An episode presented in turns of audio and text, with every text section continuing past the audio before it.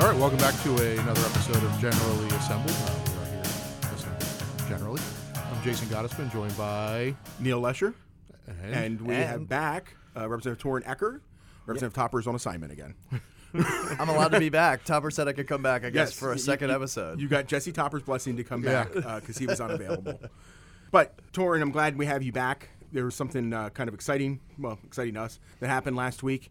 You're new to this, uh, so it was your first week experiencing it, and something unprecedented happened.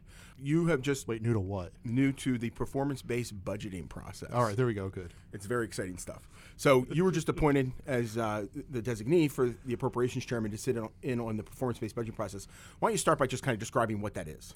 yeah, look, so usually it's a pretty innocuous board where every year uh, for the past four years, the uh, IFO does reports on different government agencies and different tax credits to really determine money going into these entities or to these uh, tax credits. What's the return on investment? What is the performance of these programs?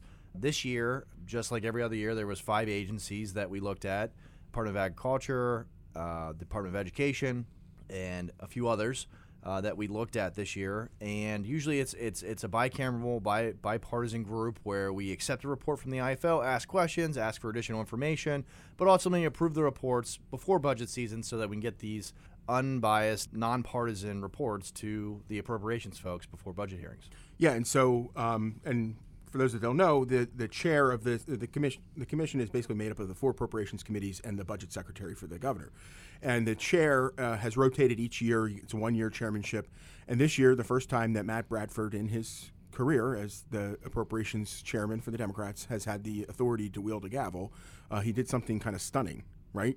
to say the least. So typically, these reports are just about getting them to the appropriations. It's not to rewrite them. And uh, we got to the Department of Education uh, hearing uh, with the IFO and um, kind of suspected that something was afoot because the report, which I'm sure we'll get into later, wasn't didn't actually say some things that, that the, the Democrats were happy about. Didn't fit into the Governor Wolf's probably budget address. So they motioned to table the report before we had any uh, discussion any questions, any kind of feedback on the report itself. So the general public arguably didn't get a chance to, to hear what the report was from the IFO. So why don't, why don't you go into a little bit of what you think they were trying to hide? Because you know, look, everybody supports funding our schools. Everybody wants to make sure that our kids get the best education possible. But you know, there's always been a little bit of uh, attention as to the best way to, to do that. So, and I think that's something that got was gotten to in this report that sort of irked the Democrats. Look, we know that the governor is going to is, is, is historically asked for historic uh, increases in funding in education. It's been something he keeps going to. And this report, I'll read it right from the report, just because I think I'll let you, the, the listener, make the determination because Matt Bradford didn't think you could could use this data By yourself. that he means Representative Topper's mom. That, that, that too. But Neil's got friends listening too, apparently. So, so here here it is. The, this is the I think the stinging point of the report, which is why Representative Bradford uh, made the motion to table it. The data suggests that there is little or no correlation between the current expenditures per student and the share of the students that score proficient or above on standardized tests. AKA, more money doesn't necessarily translate to better test scores or better perf- school, student performance. Yeah, so the IFO said the quiet part out loud, and uh, you know the action from Representative Bradford was to immediately squash and silence the report, which he failed at because the report is still available on the IFO's website. I encourage everybody to go check it out. Oh, and then by the way, uh, sent a letter two days later explaining why he didn't like the report, despite the fact being pushed by myself in, in, in the meeting. Hey, what do you what don't you like about this report? What are the, where's the data points? And refused to do so in public.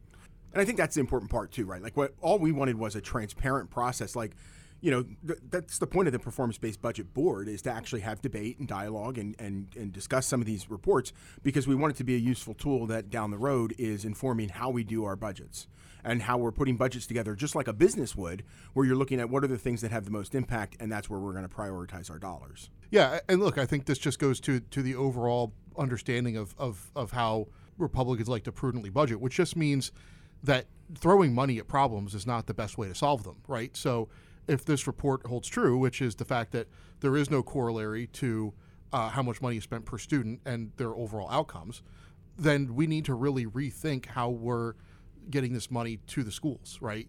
And and that that is a, a discussion that Democrats don't like to have because of their special interest allies and their their thoughts and feelings over uh, how the state should be funding education. Um, this flies in the face of, of both of those interests. Sure, and it's important to note. So, as part of this process, when, when uh, these agencies, in this case, uh, the Department of Education, are, are reviewed by the IFO, they also get a, get an opportunity to respond themselves before the report becomes public.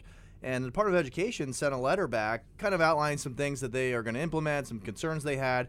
Not once did they say, "Well, this data isn't right. This data doesn't look right." They ignored this completely. So Right. clearly, the data is right. Uh, The data is there. It's just inconvenient. Correct. And Right. and and look, i i there's this isn't the first time where these reports come out and there's some stuff in there we need more information on or we need clarification. That's the point of the hearings is to talk about that and clearly the Democrats just didn't want to even go that way because they knew they can't talk around this issue. Yeah, I think like one one other area that the board covered this week was the unemployment compensation system. You guys had the Department of Labor and Industry, uh, another report there, and um, you know when the governor campaigned for office, he promised us government that, that works, right? And I think throughout the last two years, there's no greater example of government that works than the unemployment compensation system. That was a joke. You can laugh. Well, uh, all, all I keep thinking about whenever I think about all these promises that I hear being made by the governor, especially his his big three, which is jobs that pay, schools that teach, and government that works. All I keep thinking about is uh, I think it's an '80s song. You know, you make me promises, promises. um, You know, and it's it's a, so- a song about being let down, and um, I think as the governor is, and we'll get back to the original topic here shortly, but is about to exit uh, not too soon after eight years in office.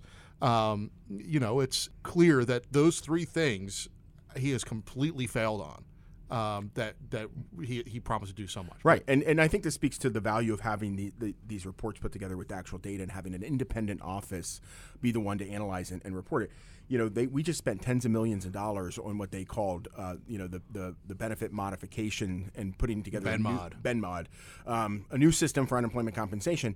And what the IFO report told us is actually after implementing the new system, you see time the, the time frames for payments and for responses past 14 days actually went up. It got a lot worse. Like like Yeah, like a and- lot worse. Like phone calls. I think the, the they they were tracking uh, call center calls and they went up by a thousand calls. I mean, so it's just that's really troubling considering we delayed this system, you know, years and years and years to implement it and to get it right, and then when it gets implemented, it still isn't right. Clearly, with the BenMod. Right, and I didn't think the secretary's response to it was all that compelling. I mean, she basically was like, "Well, we got to wait till COVID's over," you know. But it was like the, the whole point of implementing this now is because of the calls that you you're getting with the, the pressures on the system from COVID. Right. Your, your administration is the one that laid all of these people off. They're still struggling to find jobs. And now you've implemented a system that not only costs taxpayers an extremely high amount of money, but is now causing those same people that you then laid off to be able to not be able to get the benefits that they're owed. That's just a crazy circling firing squad. and claims have gone down. So Right, claims went down, missed calls went up. That's government that works. Um, speaking of uh, broken promises, you want to uh, next week's the governor's budget presentation. We're, we're already starting to see some details of that leak out. We're seeing some competing press conferences where the where the legislative Democrats are having competing press conferences with the Democratic governor because they even they don't agree on how much they all want to spend. Um, but you know, just just a reminder for folks: had it not been for Republican leadership, really over the last seven years with this governor, we would be paying billions in higher taxes, and our spending would be through the roof. It's important to note, last year at this exact time, in the middle of a pandemic, the governor proposed to increase the income tax. Like, Right. let's let's not forget that. Yeah, these Like, these again, these are the people. The, the Dem- Democrats and Governor Wolf are the same people who shut down your business, told your kids they couldn't go to school, and then they showed up in the middle of a pandemic and said, "Guess what? For those of you lucky enough to have a job, we're going to increase your taxes."